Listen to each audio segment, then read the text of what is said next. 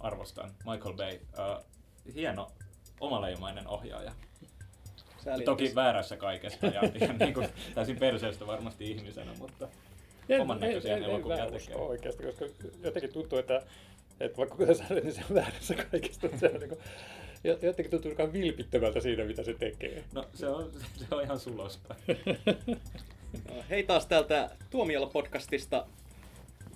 Me täällä jo vähän hykerrellään tälle meidän tämän viikon aiheelle, joka on siis Michael Bay.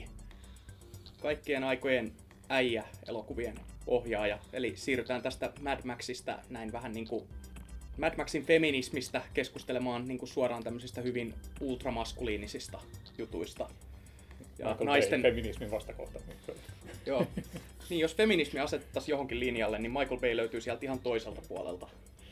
Jotenkin tuo yhtäkkiä, mä kanssa olen ajatellut, että on tämmöisiä niin kuin äijäleffoja, mutta nyt se särähti jotenkin korvaa, kun nehän on kuitenkin aika lapsellisia. Että ne on pikkupoika. Niin, pikkupoikamaisia enemmän kuin niinku äijämäisiä.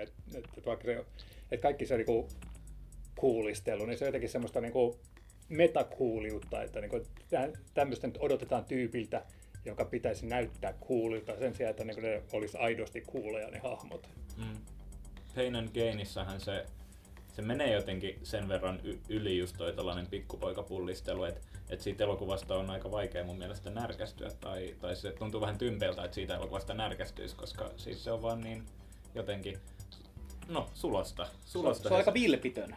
Se on vilpitön elokuva, joo. Mutta se on niinku just nää Pain and Gain, joka on aivan loistava elokuva, niin nämä päähenkilöt, niin nehän olisi normaalisti, niin kuin yleensä mielletään Michael Bay-elokuvaksi, nehän olisi niin oikeassa olevia sankareita. Ja tämä taas oli niin semmoinen Michael Bay-elokuva, jossa hänen aikuiset kasvaneet pikkupoika-päähenkilönsä olisi niin oikeassa maailmassa. Kyllä tuo pikkupoikamaisuus, niin kyllähän se niin näistä paistaa läpi, että on paljon alapäähuumoria ja paljon räjähdyksiä ja mitä näitä muita kliseitä on. Naisia, jotka kävelee vähissä vaatteissa urheiluautojen ohi. No, ja tietysti pikkupoikamaisuudesta tulee mieleen, että Michael Bayn eka leffa oli niin kuin Bad Boys, pojat siinä, ja sitten niitäkin on 2 leffaa tehty, että sekin jotenkin kertoo just jotain siitä Michael Baysta.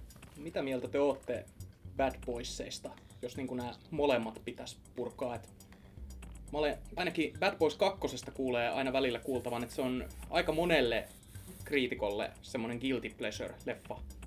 No siitä niin ikuisesti, kun mä sen ekan Bad Boysin on nähnyt, mutta mä en kauheasti siitä muistaakseni välittänyt, mutta sitten jotenkin mä olisin halunnut olla pitämättä myös Bad Boys 2, mutta mä muistan, kun se oli, jotenkin se meni niin överiksi se jossakin kohdissa se huonon maun kanssa, että mä vaan niin hykertelin, että siitä ei voinut olla pitämättä, että se oli niin aseista riisuvan hölmö.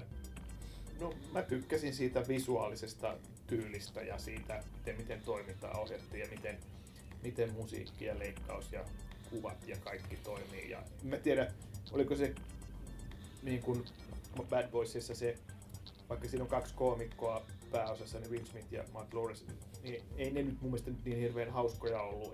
Se kässäri ei ollut minkään kummonen, mutta että se, jotenkin se tyyli miten tehdään tuommoista niin kuin ihan niin kuin tavallaan guilty pleasure -toimintaelokuvaa, niin mun mielestä se vaan niin kuin omasta lajissaan toimi hyvin.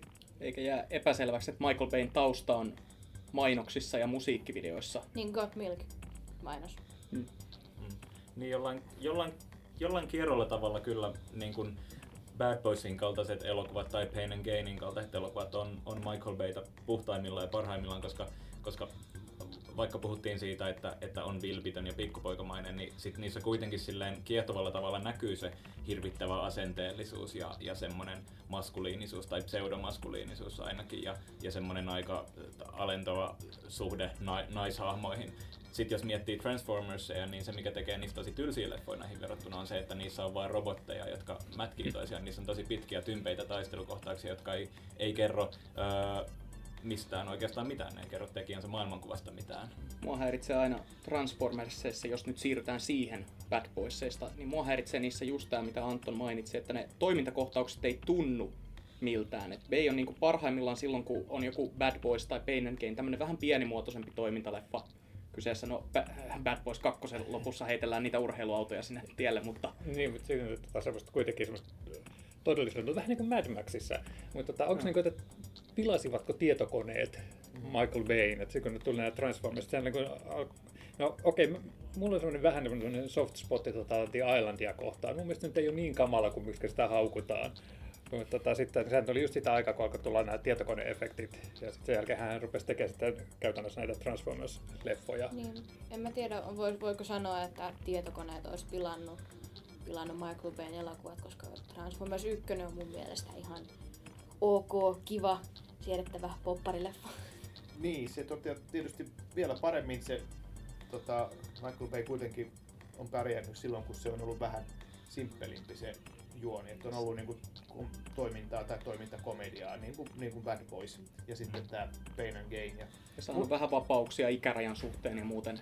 Niin. No varmaan sekin on, ja sitten että mä jotenkin tykkään, että se on niin kuin, tavallaan vähän niin kuin toi brittiversio olisi toi Tony Scott, eli jolla on myös mainostausta ja sitten samanlainen tommonen vähän niin kuin levoton leikkaustyyli ja tyylikäs visuaalinen ilme, että se jotenkin ei ole kauhean omaperäistä tehty paljon, mutta sitten kuitenkin esimerkiksi niin kuin Michael Bay ja Tony Scott, niin ne on vaan siinä sitten kuitenkin omassa lajissaan jotenkin hirveän hyviä. Tony Scottin leffat on yleensä, ei niissä ole mikään kauhean ihmeellinen käsikirjoitus, mutta että ne on niin kuin samalla tavalla hyviä kuin Michael Bayn leffat. Että omassa lajityypistä ei tavallaan niin kuin yritetä tehdä liian taidetta, että tehdään semmoista niin kuin viihdeleffaa. Siinä missä Michael Bay herättää tosi paljon voimakkaita tunteita, että haukutaan paljon ja muuten, niin Tony Scott, niin ei se koskaan herättänyt näin vahvoja tunteita. Ei, se oli vaan semmoinen niin kuin Ridley Scottin vähemmän lahjakas pikkumeli, mutta kuitenkin, ettei sitä niin kuin sillä lailla haukuttu kuin Michael Bayta. Niin. You ever made love to a man?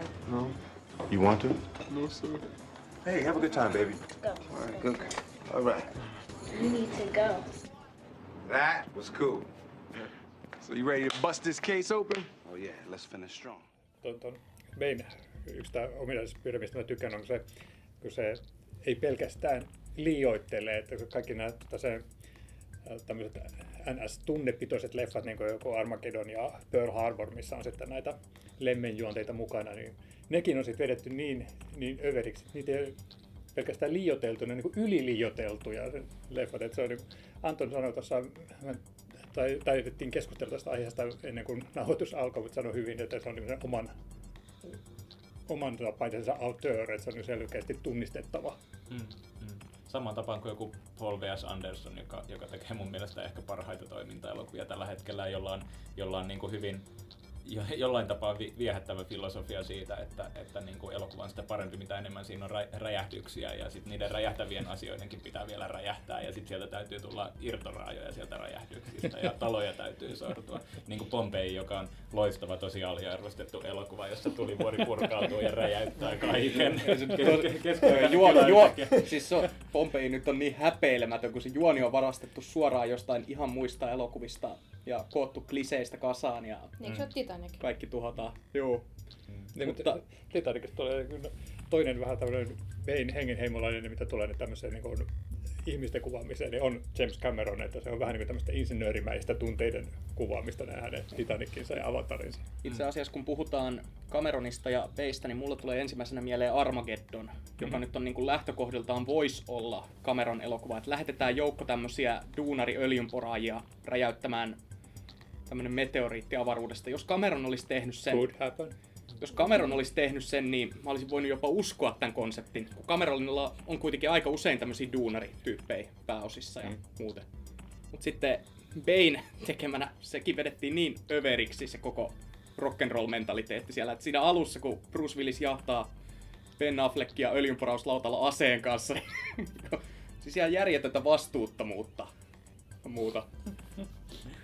Mutta se, mikä tuossa Michael Bayssa on oikeasti on vähän kiinnostavaa, että sitä on niin hirveästi haukuttu ja loppujen lopuksi niin sitä on ehkä niin kuin haukuttu vähän liikaakin, kun ajattelee, että miten niin kuin aika niin kuin ne elokuvat on tietyllä tavalla kuitenkin, miten sanoisi, harmittomia, että ellei nyt ajattele sit vahvasti eri mieltä, mutta jatkaa toki. Niin, mun mielestä useimmat se elokuvat on aika harmittomia, että se on harmitonta viihdettä, ainakin harmittomaksi niin kuin tarkoitettua viihdettä. Niin harmitonta kuin 200 miljoonaa elokuvat voi olla. Niin, että siinä mielessä sitten se semmoinen niin kuin mollaaminen, niin se menee ehkä vähän niin kuin liian pitkälle. Että se on vähän niin kuin Renny Harlinin haukuttiin Suomessa 80-luvulla, 90-luvun alussa, niin vähän sama juttu, että Että toi, sitä on niinku turhaa mollattu. Se tekee viihdeleffoja, jotka on tommoseen niinku, vähän niinku teinipojan näkövinkkelistä niinku tehty. Niin, ja se tekee niistä mun mielestä niinku potentiaalisesti aika vaarallisia, vähintään epäilyttäviä elokuvia. Saatan nyt puhua vähän itseäni pussiin, koska aikaisemmin puhuin siitä, että Michael on vilpitön auteur, mutta se meni nauhalle.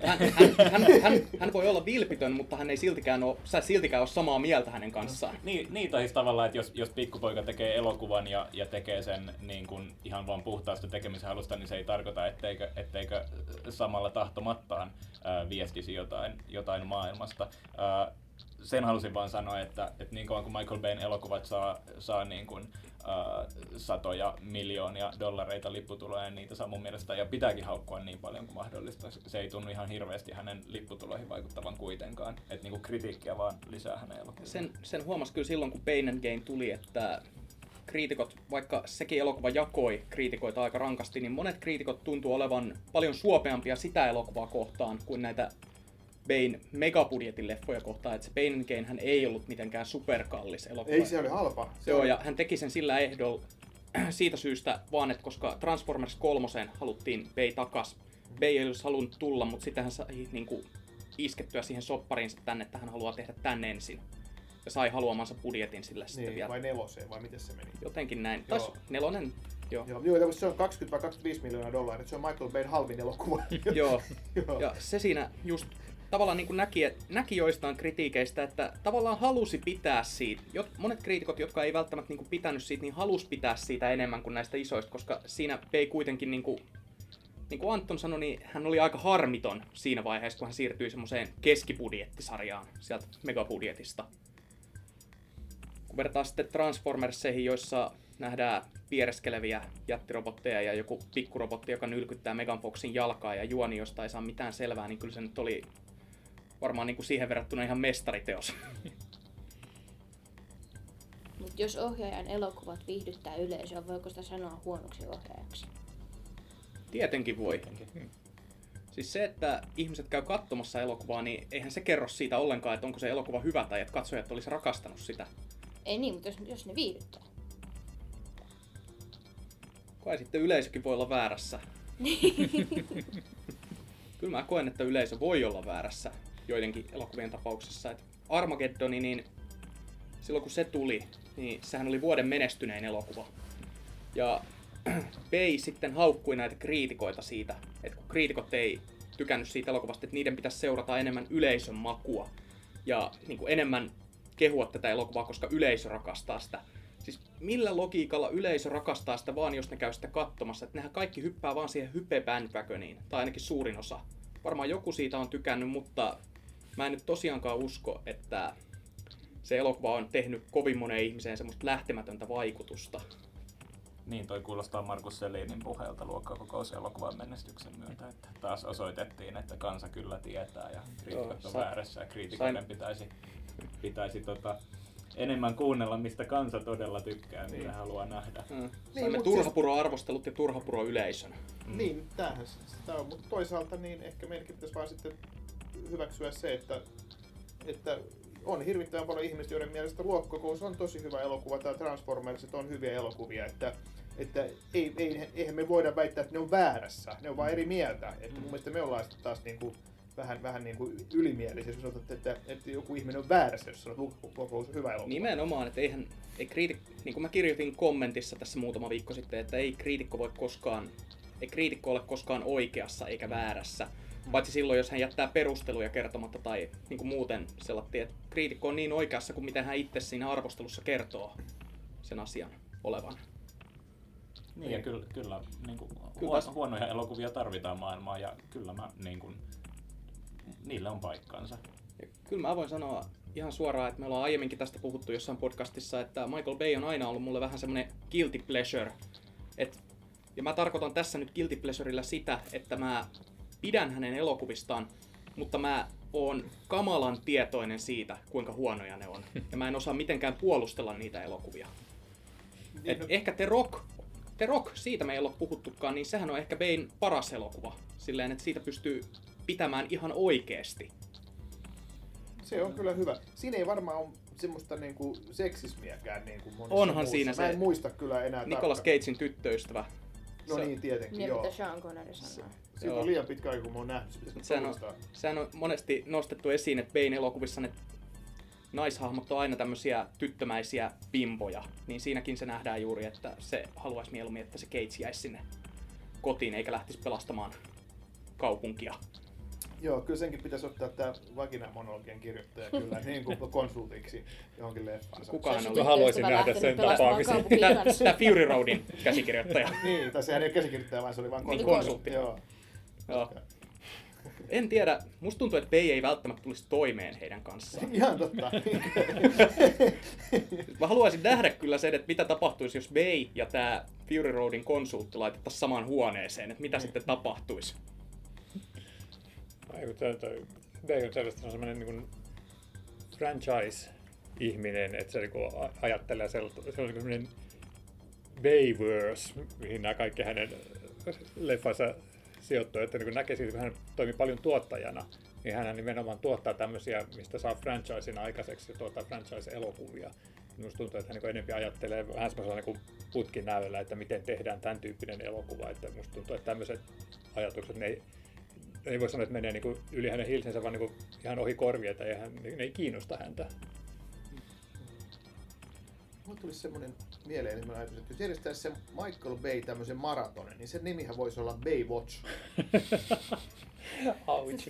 Mulla itse asiassa, kerrotaan, mutta mä itse asiassa olen pitänyt Michael Bay-leffon maratonin, mutta... Katoitteko te kaikki Transformersit? Me päästiin Islandiin asti ja sitten kaikki nukahtiin. Siis Island on varmaan yksi Michael Bay-elokuva, jota mä en jaksa katsoa, koska siinä on periaatteessa ihan hyvä käsikirjoitus ja hyviä ideoita, mutta se on vaan toteutettu niin sairaan tyhmästi. Sitä voisi tehdä silleen, että siitä voisi jättää pois ne Transformers-leffat, koska se ei ole niinku niitä sen auteur-leffoja, vaan ne on niinku pelkkiä. Niillä tehdään rahaa. Ne on studiotuotteita. Niillä tehdään rahaa, että voi tehdä näitä kunnianhimoisempia, pienimuotoisempia töitä. Niin siis vähän niin kuin Martin Scorsese tekee. Niin, mutta se, että Bayhän on niinku, jos ajattelee Baytä visuaalisesti, niin visuaalisesti hän on ihan viihdyttävä ohjaaja ja semmoinen, niinku, että hänellä on ihan, hänen elokuvansa näyttävät Michael Bay-elokuvilta, mutta sisällön puolesta niin ei niitä voi oikein mitenkään puolustella, että vaikuttaa aika umpimieliseltä kaverilta. Kyllä voi meidän keiniä puolustella. Niin, ja kaikki auteurit ja kaikki todelliset visionäärit on umpimielisiä ihmisiä omalla tavallaan. Kyllä Scorsesellakin on omat vähän pinttymänsä, tai Woody Allenilla. Tai Roman Polanskilla. Niin. Michael Bay on yhtä huono kuin Woody Allen. Mutta erona on se, että Michael Bayn elokuvat tuottaa $1 billion. Ja ne on tällä hetkellä parempia kuin Woody Allen elokuvat. Toi päätyy seuraamaan Michael Bay-elokuva DVD-kanteen. Parempi kuin Woody Allen. Niin, kyllä hyvä Michael Bay aina huono Woody Allen hakkaa. Toi on kyllä itse asiassa huono Woody. Niin. Ei.